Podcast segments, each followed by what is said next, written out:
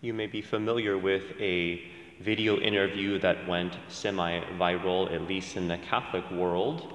So, Prince William and Kate Middleton were actually in Boston at the end of November, and they were in attendance to watch the Boston Celtics play, basketball team. And Joe Mazzulla, head coach of the Celtics, interim coach, is actually a very devout Catholic.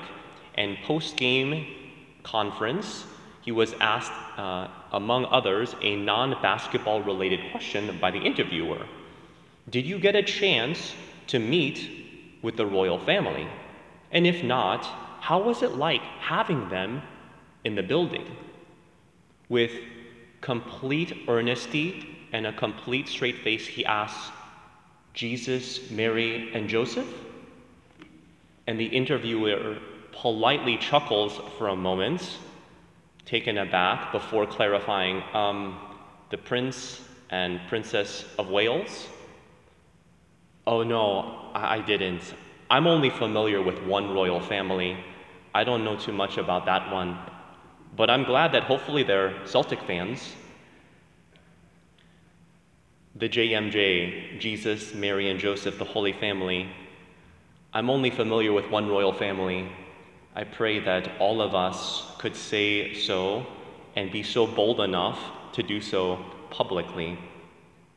Consider God's special love for fathers and mothers and family life.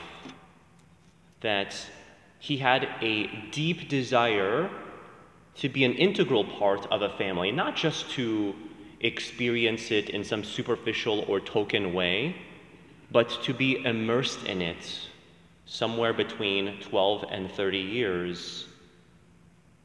And on this feast of the Holy Family, we invoke their intercession and we ponder the beautiful mystery of a family life that includes God, the utter generosity of Joseph and Mary to literally invite God to be the center of their family.